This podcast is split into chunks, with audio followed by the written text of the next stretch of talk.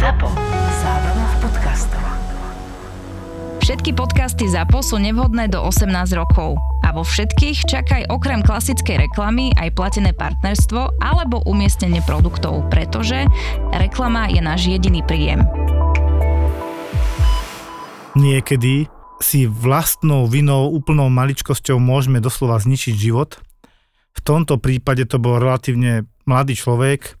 Donesli chlapa, mladého relatívne, ktorý prišiel s ťažkou, trieštivou zlomeninou pravého predkolenia. A čo som ja nechápal, že ak sa to mohlo stať, že tlačil bicykel. Hovorím, no dobre, ale keď niekto tlačí bicykel, tak nemôže tak spadnúť, aby sa mu takéto niečo stalo. No lenže pán v noci, tme, z nejakého dôvodu, možno teda nemohol bicyklovať, šoférovať bicykel, tak tlačil bicykel, celkom správne ako chodec sa zachoval, že išiel po tej opačnej strane, aby ho videli auta oproti, aj keď bola tma. Evidentne nemal reflexné prvky na sebe, žiadne. A síce zasvietil bicykel, čo bolo úplne super nápad, že zasvietím, nech ma vidia. Jediná chyba, ktorá sa stala, že ho tlačil tak, že bol zvnútra cesty, ako keby do dráhy proti idúcemu autu, čo sa mu stalo osudný v tom smere. A ja som si to aj nafotil, že mu zobralo pravú dolnú končatinu a tá sa dolámala na dvoch miestach. V tom jednom mieste je to totálne trieštivá zlomenina.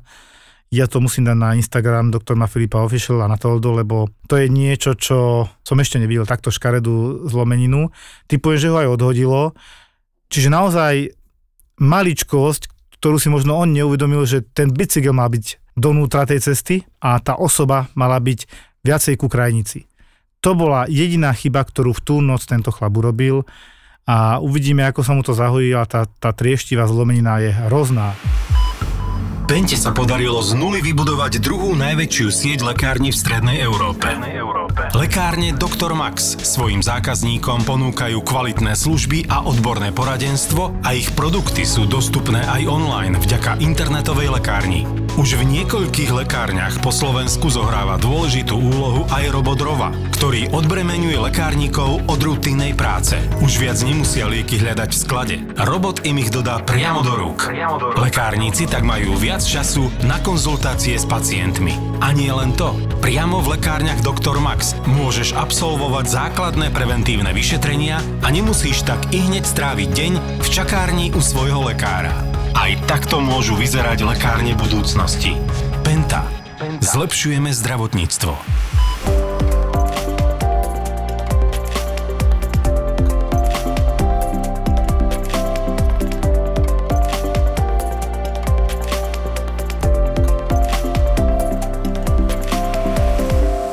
Ja som mal dneska pacienta, z okolností cyklista, čiže už asi Joško šípiš z toho nejakú tú politraumu, mm. tak bola to suspektná politrauma, čiže vlastne poranenie viacerých orgánových súčastí, alebo inak povedané život ohrozujúci stav, taký jeden z najvážnejších, čo existuje v traumatológii. Tento pacient uh, našej meskej časti si to spôsobil sám, nakoľko sa správal ako chodec. Čiže s bicyklom vyšiel na prechod prechodcov, on sám nejak z boku narazil do auta, takže to auto malo nejakú kinetickú rýchlosť, čiže ono ako sa ešte, ešte posúvalo, tak, tak ho vlastne odstrčilo oveľa viac, ako keby bol, to bol stojaci nejaký objekt. Letel, letel vzduchom, dopadol a dopadol na pravú polovicu tela. Prišiel k nám, klasicky sme zobrali krv, bereme tam vždy alkohol, lebo je to dopravná nehoda. Jediné jeho šťastie je to, že pacient mal helmu. V tomto prípade ten pacient nevyzeral ani tak zle, lebo strašne ubolený.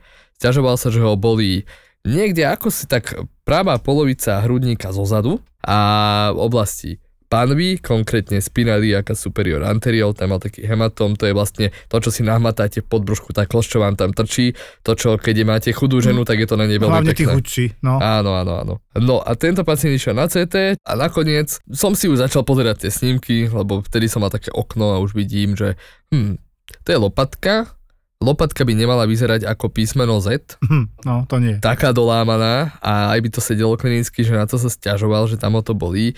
A teraz hovorím, že dobre, že keď len toto, tak fajn, však to je iba na nejakú konzervu, konzervatívne riešenie, dá sa tzv. dezoltov obez, že sa končetina fixuje vlastne k trupu, aby sa nevedelo hýbať to rukou. Podobne sa postupuje ako pri zlomenine ramenej kosti, v prípade, že to nie je nejaká brutálna zlomenina lopatky, v prípade, že to nekrváca, nie sú tam nervy poškodené, chrbtica a tak ďalej. Tak som si to prešiel, aspoň ten skelet, lebo nie som radiológ. No a potom som sa celkom prekvapil, keď došiel popis, lebo je vidno, že my tých radiologov ako takí obyčajní lekári, ktorí nevidia denne 10-20 CT, že ich potrebujeme. Boli tam kontúzne ložiská v plúcach, čiže vlastne inak povedané pomliaždenie plúc, asi Také to me- tak menšie môžeme. pomliaždenie. Áno, bol tam pneumotorax, Čiže vzduch v plúcach, ktorý ale nie je takým vzduchom, čo dýchate, mimo ale plúc. mimo plúcach v podstate. čiže vlastne splasnutie plúc. Ale to bol iba taký ako taký plášťový, čiže tiež nič vážne, ale už je to indikácia na hospitalizáciu, aspoň na observáciu. Tiež tam mal zakrvácanie, emfizem podkožný, čiže z tej kosti alebo z tých plúc sa dostali drobné bublinky plynu niekde do podkožia, ktoré neboli až tak evidentné, lebo tam to veľmi krylo, krylo sa to s opuchom. No a okrem toho ešte mal zakrvácanie do pečene, tiež diskrétne. Čiže on mal vlastne veľmi zlé veci, ale veľmi v malom meritku sa to nejako nakumulovalo, ale jasné, keď som mu to takto vysvetlil, mladý chalán, vzdelaný, hneď povedal, dobre, tak tu ostanem jeden, dva dní, aspoň si ma odpozorujete. No a e, kým som dopísal správu a kým nám prišli úplne všetky výsledky, tak už mal také bolesti, že naozaj už sa doprosoval tomu, aby bol prijatý. Čiže není to sranda ľudia, Keby ten pacient nemal tú helmu, zrejme už je niekde na neurochirurgii, noste tie helmy. Ja viem, že to vyzerá všelijako, možno si poviete, Ježiče Kristi, ja v tom vyzerám jak debil, no radšej vyzeráte jak debil, ako potom vyzerať 40 rokov s paličkom niekde chodiť s obrovskou jazvou na hlave. My sme mali dnes s neurologičkou tak na dlhšiu diagnostiku pacienta, ktorého pôvodne priviezli ako bolesti krku, bolesti v krížoch, bolelo ho to tam strašne a na toto sa stiažoval. Ale ako to často býva, tak eh, sa zmenil celý pohľad, keď vyšli výsledky a začal tam dominovať zápal s vyše 300 CRP, čiže veľmi vysoký zápalový parameter C, reaktívny proteín, dlho sme to takto nepovedali. A vôbec celkovo aj tie známky zápalu boli aj v krvnom obraze, vysoké biele krvinky, biele krvinky typické pre bakteriálnu imunitu, to znamená neutrofily. No a začali sme zrazu hon na zápal, že kde to je? Moč? Nič moc. Rengen hrudníka, na ten veľký zápal by som nepovedal, porovnal som staré snímky, tiež nič moc. Popočúvaš pacienta, fajčiar, tam to spievalo, pískalo, tomu hovoríme, že chronická obštrukčná choroba plúc. Pán bol s týmto evidovaný, tento nález proste sa podobá ako u pacienta s eh, astmou, akutným záchvatom, alebo u pacienta, ktorý má tzv. spastickú bronchitídu, to znamená také zúžené priedušky pri zápale vírusovom alebo bakteriálnom. Ale jednoducho nič také nové, čo by sme povedali, že tu je zdroj zápalu. Pozrel som nohy, pozrel som brucho, nikde nič trošku zúfali, že fú, no musíme nájsť zdroj zápalu a pri krku, jak sú trapézy, mal také dve opuchlinky, jak cysty, také, také vankúšiky by som to nazval. Ja som ho videl ako to, čo si dávaš v lietadle, aby sa ti dobre sedelo. Taký ten Áno, okolo, krku. No, No, no, no, on no. to tam mal prirodzene pod kožou. A ja, že celý je taký divný, aj tá tvár taká opuchnutá, krk hrubý. Hej, že čo ja nebudem mať zápal mediastina. Mediastinum je ten priestor, ktorom sa v podstate nachádzajú štruktúry, dá sa povedať, o hornej časti hrudníka. Medzi srdcom a plúcami. Tak, tam je schované aj srdce prakticky. No a tu išlo teraz o to, že či on nemá tam niekde nejaký rozliatý zápal, tak ako som uvažoval týmto smerom. Chvala Bohu, že som dal urobiť CT a až z vitálnej indikácii, keď ja som mal na, zase nalepený telefón na uchu, vyvolalo mi 200 ľudí a Luky na druhej strane mal CT a isto to chceme z vitálnej indikácie, hovorím, daj to z vitálnej indikácie. Mali by sme si vysvetliť, že čo to znamená z tej vitálnej indikácie. No. My to dosť často hovoríme, ale to je, to je taká sakra páka na toho lekára, že máme stav, o ktorom sa domnievame, že v prípade, že ak ho adekvátne nedodiagnostikujeme, ten pacient by mohol umrieť, alebo by sa jeho stav mohol rapidne zhoršiť. Napríklad krvácanie do mozgu, napríklad embolia plúcna. Áno. Embolia je asi najlepší príklad toho, pretože tu mávaš ty často. Mhm. No čo to znamená, že ideme robiť vyšetrenie z vitálnej indikácie? To znamená, že na to, aby ste podstúpili napríklad CT s kontrastom, my musíte splniť nejaké laboratórne parametre, aby sme vedeli, že vlastne riziko toho, keby sme nezdiagnostikovali tú nejakú chorobu, je väčšie ako samotné vyšetrenie pre vás, alebo teda záťaž toho vyšetrenia. Napríklad urobíme vám CT pulmoangio, čiže chceme vidieť tu nejakú zrazeninu, máte vysoký kreatinín, ale v prípade, že by ste neboli tachykardickí a hypotenzní a D-dimer by ste mali negatívny, Rýchlo bije srdce, nízky tlak, proste to riziko kritéria plusnej embolie, Tak, keby ste nesplňali. že to riziko nevyšetrenia je horšie ako riziko, že vám poškodíme obličky, ten kreatín, čo si spomínal. Áno, ale v prípade, že vy nesplňate kritéria pre plusnú emboliu, tak my to vyšetrenie, keď dáme z vitálnej indikácie, tak je to vlastne na naše triko, že sme to dali aj za cenu toho, že máte zlé obličky. Ale v prípade, že áno, je tam klinika, pacient má teda rýchlom buši srdce, má nižší tlak, D-dimery sú v krvi elevované, čiže tie látky, e, ktoré nám hovoria, že niekde v tele je zrazenina alebo krvácanie, čo býva pri plusnej embolii vysoké. V tom prípade môžeme dať áno z vitálnej indikácie, lebo to vás zabije skôr ako tie obličky. No jednoducho, keď si s vysokou pravdepodobnosťou typujeme diagnózu, tak riskneme aj to, že vám môžeme trošku poškodiť obličky, my samozrejme rátame, ten pacient dostal následne infúziu 500 ml, aby sme to prepláchli, ten kontrast, takzvané.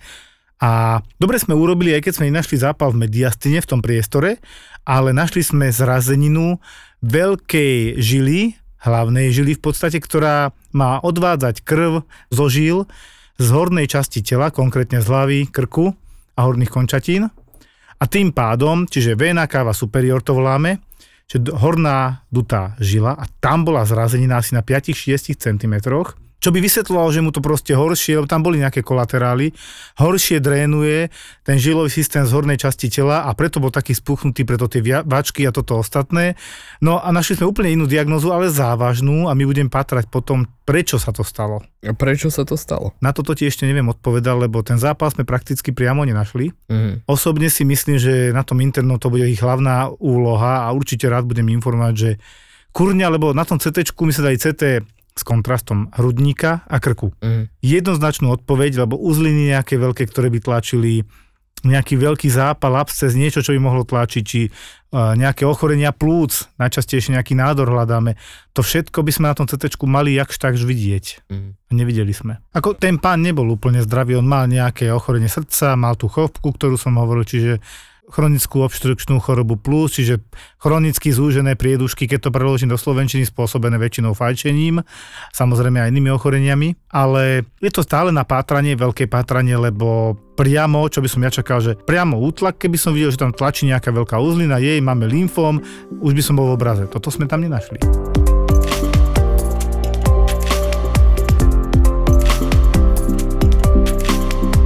Luky, ty si mi dnes významne pomohol a mám pocit, že si pomohol aj pacientovi.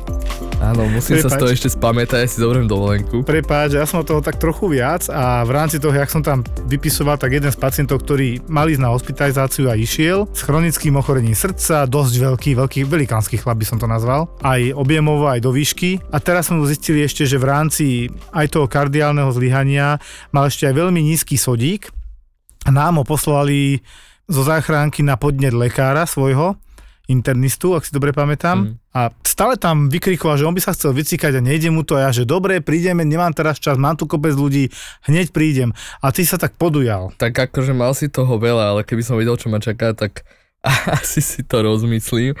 Nie, ako z randu bokom, počul som, že toto sa už stalo aj od nás niektorým lekárom. Však Maťovi, ktorý tu bol. Áno, Maťovi vlastne. Joško, ja som tebe išiel zacielkovať pacienta a naozaj počka, veľkého... Nie mne, pacienta, ktorý bol môj pacient, tak? Tak som myslel, hej. A, takého naozaj, že veľkého pacienta pre predstavu, to mal naozaj asi nejaký, mohol na 140-150 kg. Pohode. A 2 metre. A 2 metre, hej, taký, taký balibuk. Pacient v ortopnoje sedel na posteli v sede, pretože nevedel dýchať, keď si lahol a už som volal sanitárov, aby mi pomohli chytiť to brucho, ktoré mu prevísalo, aby som sa tam na to miesto dané vedel dostať, sestečku, aby mi asistovala. No a pacient vyslovene si to pýtal, keď som tam prišiel, lebo sa jemu sa strašne chcelo močiť. To bolo neskutočné, on mal srdci na krajičku. Tak som zobral katéter, klasicky pri, predtým, ako ideme zacielkovať toho pacienta, umiem betadinom, vydezinfikujem, zoberiem ten kateter. Keď ti to nesprávne hovoríš, nie pacienta. Áno. Pišuláka umieš betadinom. A, áno, pišuláka. Ale pri tom už, jak som to robil, sa ten pacient na mňa začal pozerať, ako som mu umýval betadinom ústrojenstvo. Na tvoju prívetivú tvár. tak som chytil katéter a išiel som ním dnu. Katéter sa zavádza úplne na doraz, no a už jak som vošiel do žalúďa, tak tým, že ten pacient bol naozaj veľký a uh, v porovnaní s ním, no proste tučnejší ľudia není sú až takí obdarení ako úplne že chudí, no tak som nevidel do dĺžky, ale cítil som pulzovanie v ruke, v ktorej som držal ten penis a cítil som to, že ten penis hrubne, hrubne, hrubne a pacient sa na mňa tak stále uprenejšie, uprenejšie pozerá. Chvala Bohu sa mi to podarilo na prvý krát ho zacievkovať, čo bolo veľmi dobré, rýchle, ako nemal som k tomu aj nejaké poznámky, ale nemyslel som si, že toto zažijem. Prvý rok mojej praxe. Že ti stvrdne nejakého chlapa penis v rukách. Áno. To asi neočakáva nikto, ani to nikto neplánuje, ani nikto nechce. Možno, že aj t- ten pán bol trochu prekvapený, či? No nie, on vyzeral taký no, spokojný, že ti poviem. Každopádne, ty si mu pomohol dvojnásobne, prepáč, Luky. Mm. A hlavne e, bol prijatý a konečne sa mohol vycikať. Áno, sme tam o to, aby sme pomohli v akomkoľvek ohľade. Luky, nikomu nehovorme, že ideme za chvíľku na dovolenku. Práve si to pustil do éteru, ale je to tak. Tešíš sa?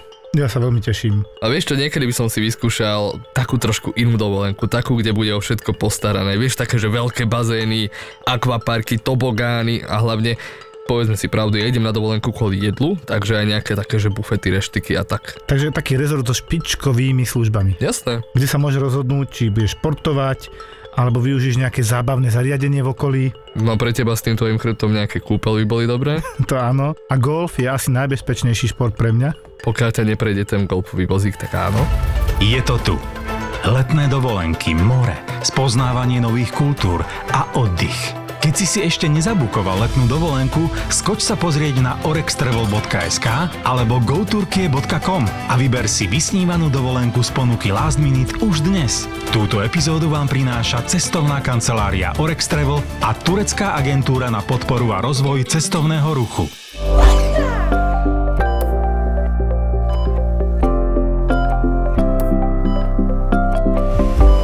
Hovorili sme o kardiakoch, ktorí chodia teraz, lebo je teplo, im sa zhoršuje stav a potom nachodia ešte hnačky a vracačky, ako to ja volám, čiže dyspeptické syndrómy, gastroenteritídy, zápaly črevného traktu a žalúdka a väčšinou skôr asi infekčné, lebo sa to kazí na tom slniečku a v tom teple. A títo kardiaci, mnohí keď prídu, tak je to také, že vieme čo s nimi. A teraz ti prišiel chlap, ktorého sme aj primali, ktorý prišiel, že v edeme plus to, čo často hovorím, že zlyháva srdce, ľahko opuchnuté dolné končatiny, ale hlavne, ako som sa zobudil, neviem dýchať. Najskôr to ešte vyzeralo, že bože, on bude mať ešte možno infarkt, emboliu, uvidíme. Nič toho nemal, ale mal veľmi vysoký tlak, keď sme kedysi spomínali hypertenznú krízu, tak toto bolo ono, čiže tlak na hrudi, stiažené dýchanie, navracanie, 220 na 120 mal v úvode na oboch končatinách, bublal na plúcach, ale tak jemne, to myslím, že to aj počúval toho pána. A keď sme sa snažili dopátrať k anamnéze, tak sa nám priznal, že no, pred 8 rokmi som prekonal infarkt, potom som sa nepohodol so svojím doktorom, neviem teraz či kardiologom, internistom alebo obvodným. Kardiologom. Kardiologom, že? A som vysadil lieky. A nebolo zlé, pohode. Ja hovorím, mhm, pohode to je aj teraz, že? A on, že tak teraz to v pohode není, aj tak dýchal. Tak sme dali liečbu, furosemi, dostal izokejt na tlak, pekne to stieklo, ja som vedel, že iska je plná, že tam bude musieť trošku zorganizovať to prijatie. A to bolo cez deň, takže o tom rozhodoval pán primár na internom. Zastabilizoval som si pacienta doslova, naozaj, že on po, tých, po tej liečbe išiel niekoľkokrát močiť, klesol mu tlak, 150-80 paráda. A napriek tomu, že on bol výrazne zlepšený, možno aj o 60-70%, ako to aj povedal, tak bol prijatý na jednotku intenzívnej starostlivosti na internú časť. Ďalej liečený, ja som si ho tam našiel ešte o 3 dní, keď už bol výrazne lepší, ale ešte stále kyslík občas dal, povedal, že s kyslíkom lepšie. A v zápäti som posielal ďalšieho, ktorý tiež nevyzerá zle. A priori mi volal pán doktor, myslím, že internista zvonka, že má takého pacienta novozistená cukrovka, okolo 20 a viac cukor, čo by nebol až taký prúser, ale v moči má ketolátky. To je to, čo sme sa viacejkrát bavili, že aký je vysoký cukor, nie je až taký prúser, že či má 25 alebo 28, ale čo bol prúser, že mal acidózu, to je to vnútorné prostredie a to pH, ktoré na koži je 5,5, v moči okolo 5, ale v krvi má byť 7,36 až 7,44. A keď ide pod tých 7,36, hovoríme o acidóze, kyslom prostredí v krvi, ktoré je nebezpečné. Vtedy praskajú bunky, stúpa draslík z tých buniek, lebo sa to vyplavuje, v bunkách je veľa draslíku a to by mohol byť veľký prúser aj koniec pacienta. Prakticky to tak je. Najnižšie, čo som videl, sme hovorili kedysi dávno, že 6,8. Zázrakom to pacient prežil, aj sme ho dali dokopy, myslím, že aj som si ho aj prijal, aj liečil, aj všetko. A tento mal akože nie je také strašné, 7,26, ale už to bol dôvod na to, že ho nemôžem pustiť za žiadnu cenu domov. A on sa dosť bránil, že "Á, musím tu zostať. Hovorím, viete čo, áno, lebo sa bojím, že prídete mi v noci v kóme, že sa tá acidoza prehlbí, my potrebujeme vám píchať inzulín, nedať len lieky na cukrovku ako na dvojku, to bol starší pán trošku, okolo 60-70, proste nebola to jednotka, cukrovka. Ale ten bol tiež v zápäti prijatý a mne sa páčila tá súhra s tou výskou, že áno, Dritan, však tu bol, poslal som ti najskôr pacienta s tým edemom plus, s kardiálnou insuficienciou, že zlyhával a že dám ti 30-40 minút, kým toto dorieším a potom ti až ďalšieho pošlem, aby si si ho vedel prijať. Lebo je tam jeden človek, alebo maximálne dvaja a nemôžeš im poslať teraz 5 pacientov na príjem, jak to robia nám záchranky. Tiež to nerobia na schvál samozrejme, ale občas to tak vyjde. A elegantne sme si ich poprímali a bolo v pohode. Myslím, že jeden už je aj doma, s tou cukrovkou a ten pán, ktorý teda 8 rokov ne, nebral lieky, myslím, že nie, niekoľkokrát mal dohovorené, že toto by už nemusel opakovať, že tie lieky naozaj fungujú a že teda aby ich užíval. To ale akože ja, ja, ja to nedokážem pochopiť už, aký väčší výkričník si ty vieš predstaviť od prírody, že prekonáš infarkt na to, aby sa začal správať aspoň trošku zodpovedne voči sebe. No je to paradox, lebo normálne tí ľudia, ktorí prekonajú infarkt, práve že sa začnú v tej chvíli konečne o seba No starať. práve. Tuto to bolo opačne. Toto by možno bolo aj tak, že aby si to ľudia z tohto odniesli, že aj lekári majú nejaké svoje nád, lebo on prestal chodiť k lekárovi preto, lebo sa s ním ako nepohodol. Áno. Nejako sa po... aj, aj lekári sú len ľudia a vy máte právo si vybrať lekára. To máte ak s kamarátmi, niekto vás naštve, prestante sa s ním baviť, choďte k niekomu inému, kto vám síce povie rovnakú vec, ale povie vám to možno tak jemnejšie, alebo vám bude na vás mať viac času, aj keď na Slovensku toho času moc tí lekári nemajú, ale vždy sa dá niečo robiť. Sme len ľudia a ja neznášam vetu, keď niekto povie, ale viete, vy ste doktor, ja som úplne normálny človek, ktorý vie niečo iné, ako viete práve v tejto chvíli vy. Tiež keď prídem ku automechanikovi, tak mu musím veriť, že to ide urobiť to auto tak, aby som vedel na ňom šoferovať a nezabil sa. Tak my tiež sa snažíme vám to vysvetliť tak, aby ste vy nám verili, že vám ideme pomôcť. A my vám chceme pomôcť, my nemáme v záujme vám nepomôcť, máme záujme čím skôr vás vyliečiť a dať dokopy a to, že má niekto navyše empatiu je výhra a keď ju nemá, tak ho akceptujte, aký je, nemyslí to s vami zle, tak sa inde spýtate a že čo presne s vami je a prečo to musíte užívať.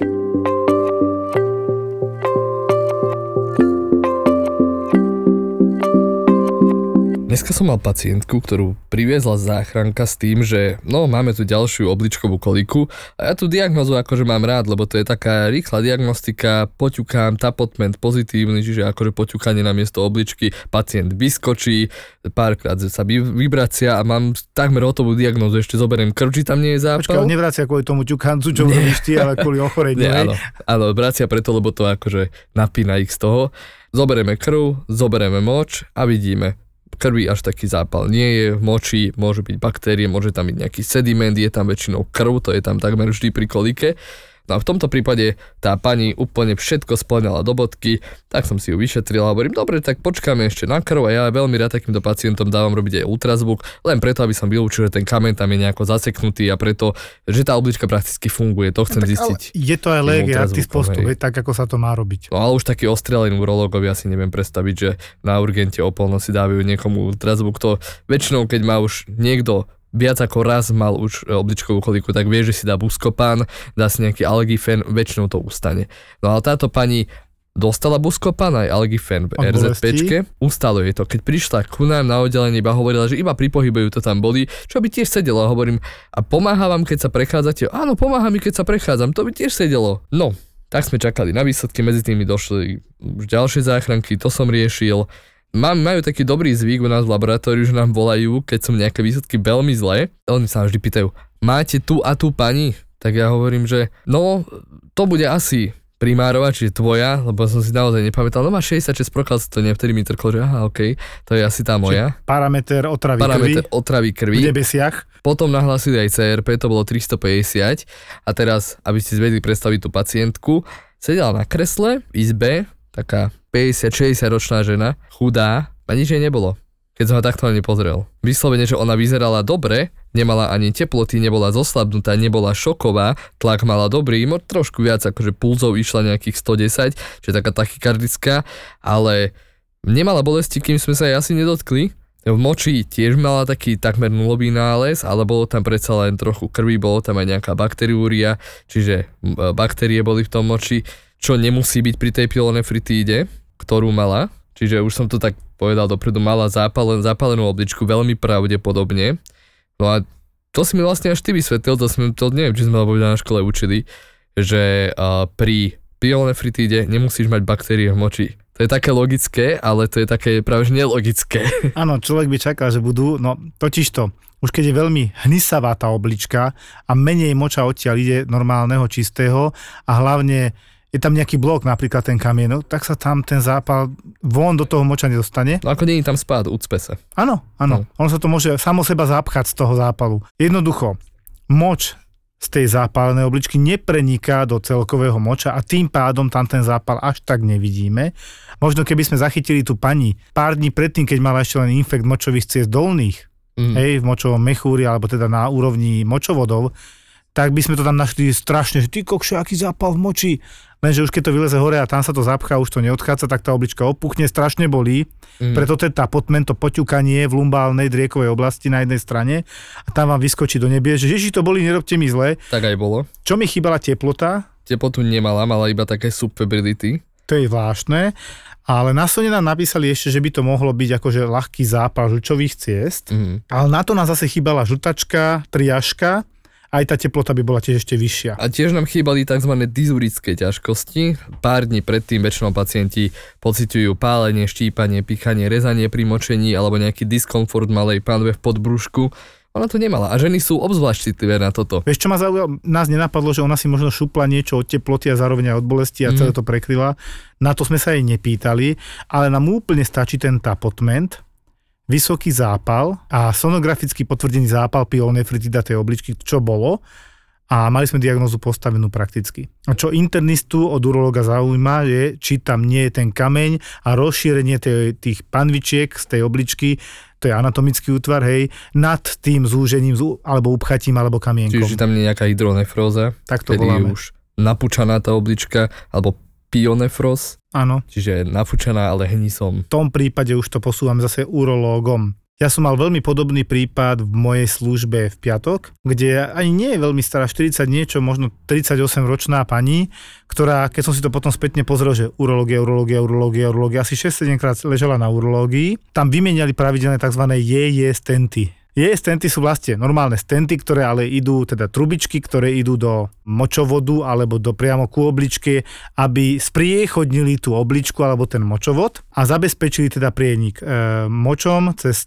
ten útvar a zabezpečili tak e, nezápalové prostredie, keď to tak poviem. Táto pani prišla s tým tiež, že bolesti na tej jednej strane, ťukanec bolel na tej obličky, hej, a tiež zápal okolo 370 CRP, 30 prokalcitóni, čiže zase otrava krvi, všetko tam bolo. Nechápem, prečo tí ľudia toľko čakajú s týmito, lebo to ti nevznikli za hodinu, za dve. A, a zase, keď je pravda, kým prídu ešte skoro, tak by dostali len antibiotika a vyriešené. No a ja som očakával, že pôjde ležať na urológiu, keď tam opakovane ležala, ale prekvapilo ma, a v tomto prípade asi prvýkrát nemala rozšírený ten dutý systém obličky, tak tomu hovoríme v jednoduchosti, a tým pádom išla na interné oddelenie. Tiež mala veľké bolesti, ako si ty hovoril, ale mala veľmi pozitívny močový nález, čiže mohlo byť, že to bolo ešte v procese, toto mhm. všetko, mm. že až neskôr by začala napúčavať veľmi tá oblička, ale podľa CT, ktoré sa robilo, tak to bola jednoznačná pielonefritída, čiže zápal obličky a jeho tkaniva s opuchom tej obličky a hlavne tej fascie, ktorá strašne bolí, toho obalu na tej jednej strane. Málo kedy býva, že by obličky boli zapálené obidve naraz. To je veľmi, veľmi zriedkavé. Luky 27 stupňov. Fú, no už pomaly to máme leto. Slováci zvyknú chodiť ku tomu svojmu slovenskému moru v vodovkách. tak ale komu sa nechce ísť k moru, tak sa môže osviežiť nejak inak, nie? Ja zvyknem už mať doma aj bazén. Perfektne. K tomu sa čo najviac hodí? Hmm, pivečko. Osvieženie, presne tak. A ideálne bez alkoholu, aby si mohol šoférovať, vieš. Hmm. Keď sa povie osvieženie, vidím Radler. Vidím Radler. A keď vidím Radler, predstavím si Radler Zlatý bažan. Okrem klasických si dajte aj Zlatý bažan Radler 00 bez pridaného cukru, teraz s novými príchuťami mango a melón. Bez alkoholu, bez konzervantov, bez umelých farbív, bez gluténu a najmä bez pridaného cukru. Spojenie piva a ovocnej šťavy. To je ideálny spoločník do horúcich letných dní. Nový Zlatý bažan Radler 00 mango a Zlatý bažan Radler 00 melón bez pridaného cukru. To je chuť leta a skvelých zážitkov.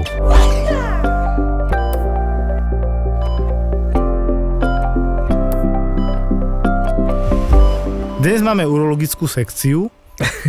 Urológia je chirurgický obor a na rozdiel od interného, ktoré lieči zápaly močových ciest, ležadíte na urológiu vtedy, keď máte nepriechodnosť toho močového traktu, alebo keď tam máte nádor, čo tiež není boh vie čo, alebo akúkoľvek zúženinu, čiže zase nepriechodnosť. Toto je definícia môjho pacienta z predošlej služby, komplikovaný pacient začnem tým, že my máme teda 26, tak slúžime, bol u mňa večer, s tým, že má katéter pre CA prostaty, ale CA prostaty Karcinom prostaty. karcinom áno, s prerastaním okolitých štruktúr, čo je už asi také, že veľmi zlé. Pacient mal katéter, bol na neho zvyknutý, lenže sa mu upchával a e, takíto ľudia najmä teraz málo pijú, teplo je, skôr sa to upchá, Čiže močový katéter. močový katéter, hej, proste chodia mi veľmi často v poslednom čase takíto ľudia a to je rýchla robota, to iba buď preplachnem, alebo vymením katéter. Pri takýchto pacientov, ktorí tam majú nádor, ja mám strašný rešpekt pred tým vymením ten katéter. Vyslovene, ak, ak nepociťuje nejaký diskomfort alebo bolesť, tak sa snažím vždy to iba prepláchnuť a pošlem ich na druhý deň k urológovi.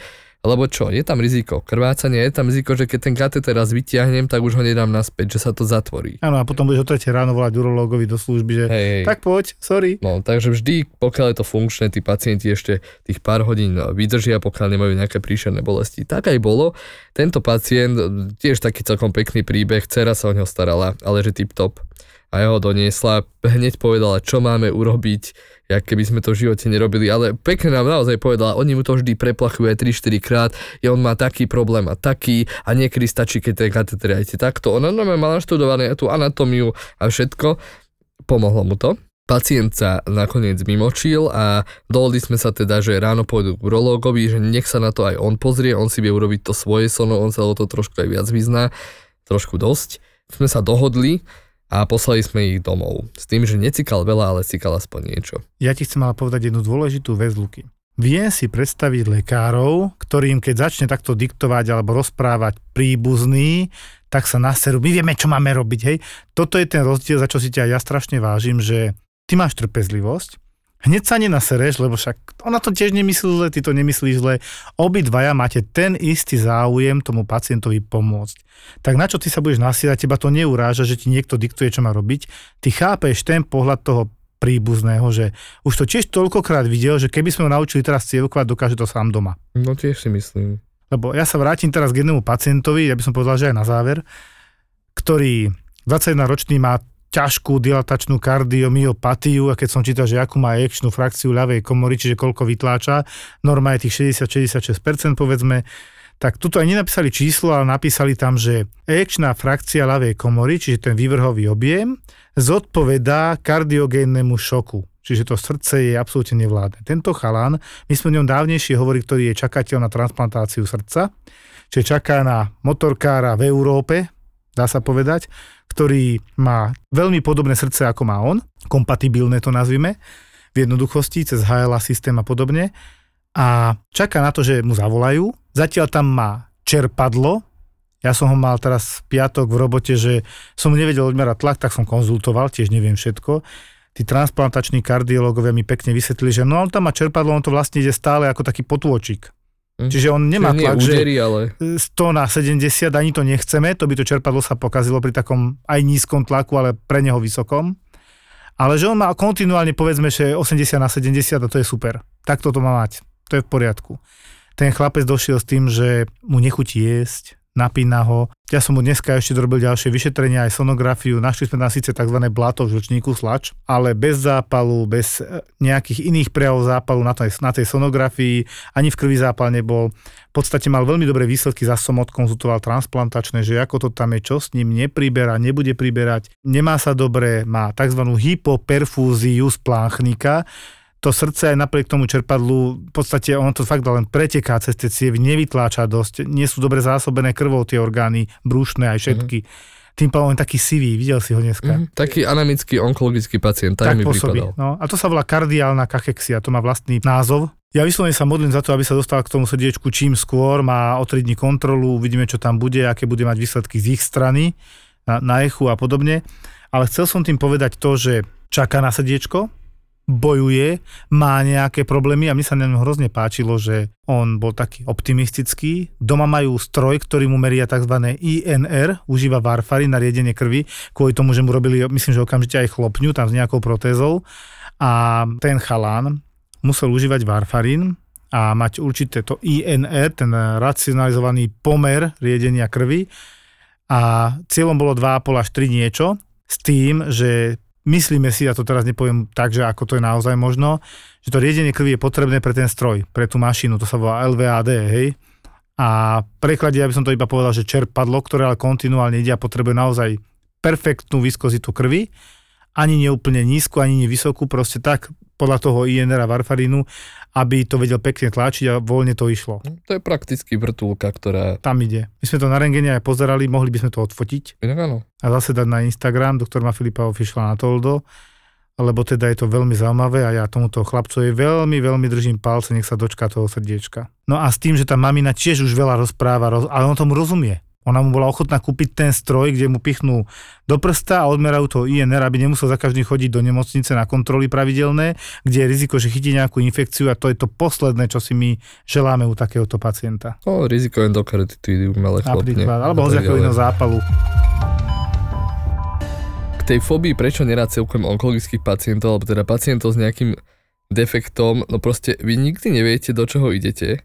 Neviete si niekedy tú dierku na cievkovanie predstaviť? Dierku na cievkovanie do moča. Do penisu. Cesta do močového mechúra to nazvime. Áno, cesta do močového mechúra s penisom alebo bez, pretože nehovorím teraz o ženách, lebo už som mal pacienta s amputovaným penisom. Uj, uj. A teraz máme ďalšieho pacienta s amputovaným penisom 70 neočkovaného proti HPV, ktorý má nejaký skvamocelulárny karcinóm asi a v žalude.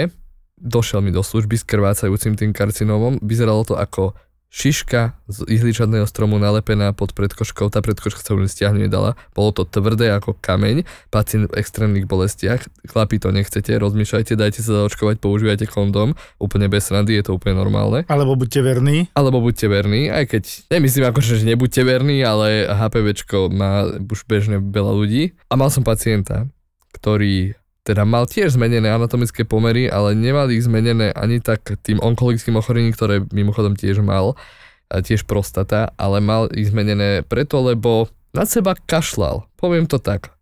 Keď sa mi začnú zväčšovať semeníky, vajcia, tak idem k chirurgovi. On mal Stačí problém lekárovi. Aspoň. stačí to ukázať žene, aby povedala, že asi niečo nie je v poriadku.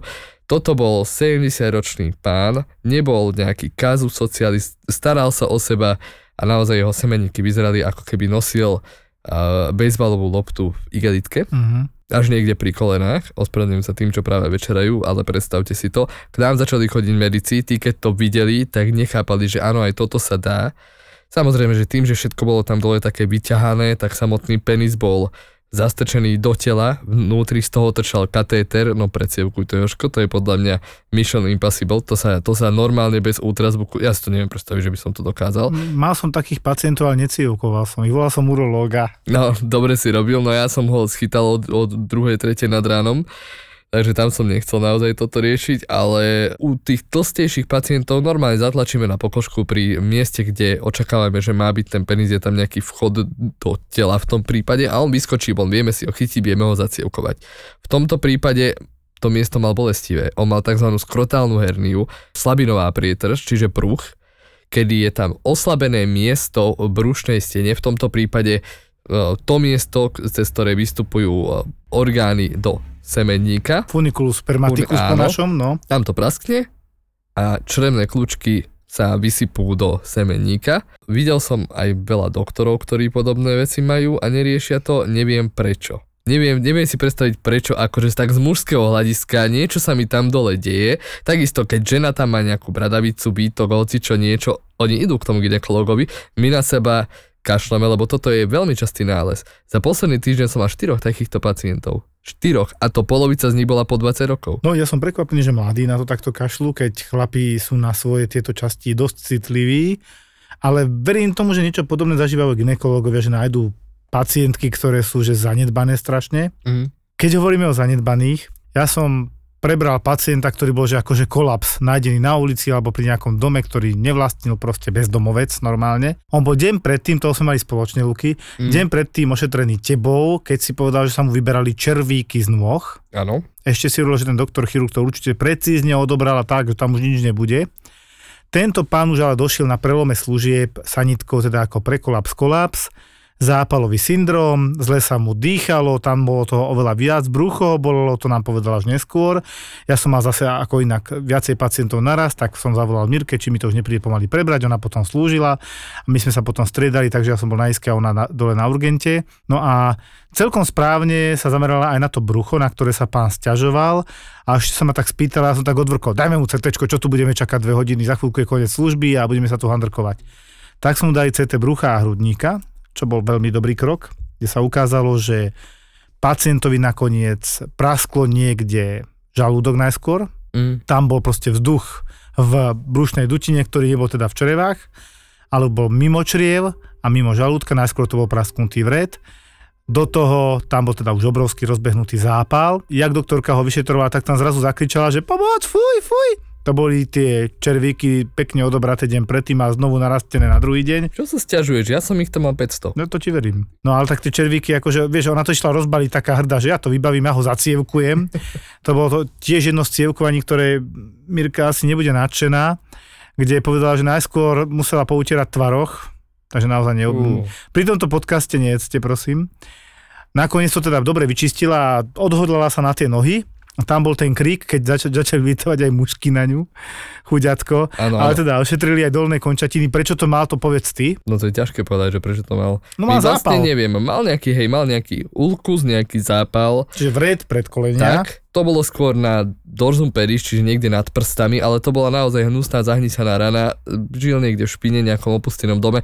Toto milujem, lebo to už viem, keď je zle, že za mnou dojdu, dojde sanitka, záchranári a začnú mi ukazovať, ja sa pýtam, odkiaľ je ten pacient.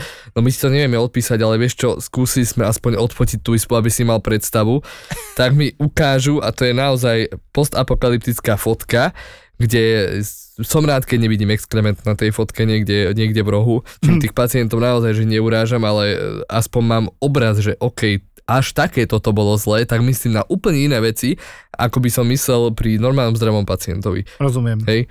No a v tomto prípade na tej fotke, na tých fotkách boli aj odfotené zelené také muchy, niečo ako mesiarky alebo čo. Vieš, také ako nechutné. Veľmi nechutné. No ono na druhej strane tieto muchy, mušky a tak ti čistia tú ranu od zhnitého mesa a povedzme si, že keby sa toto nedialo, tak mu tú nohu oveľa skôr amputujeme.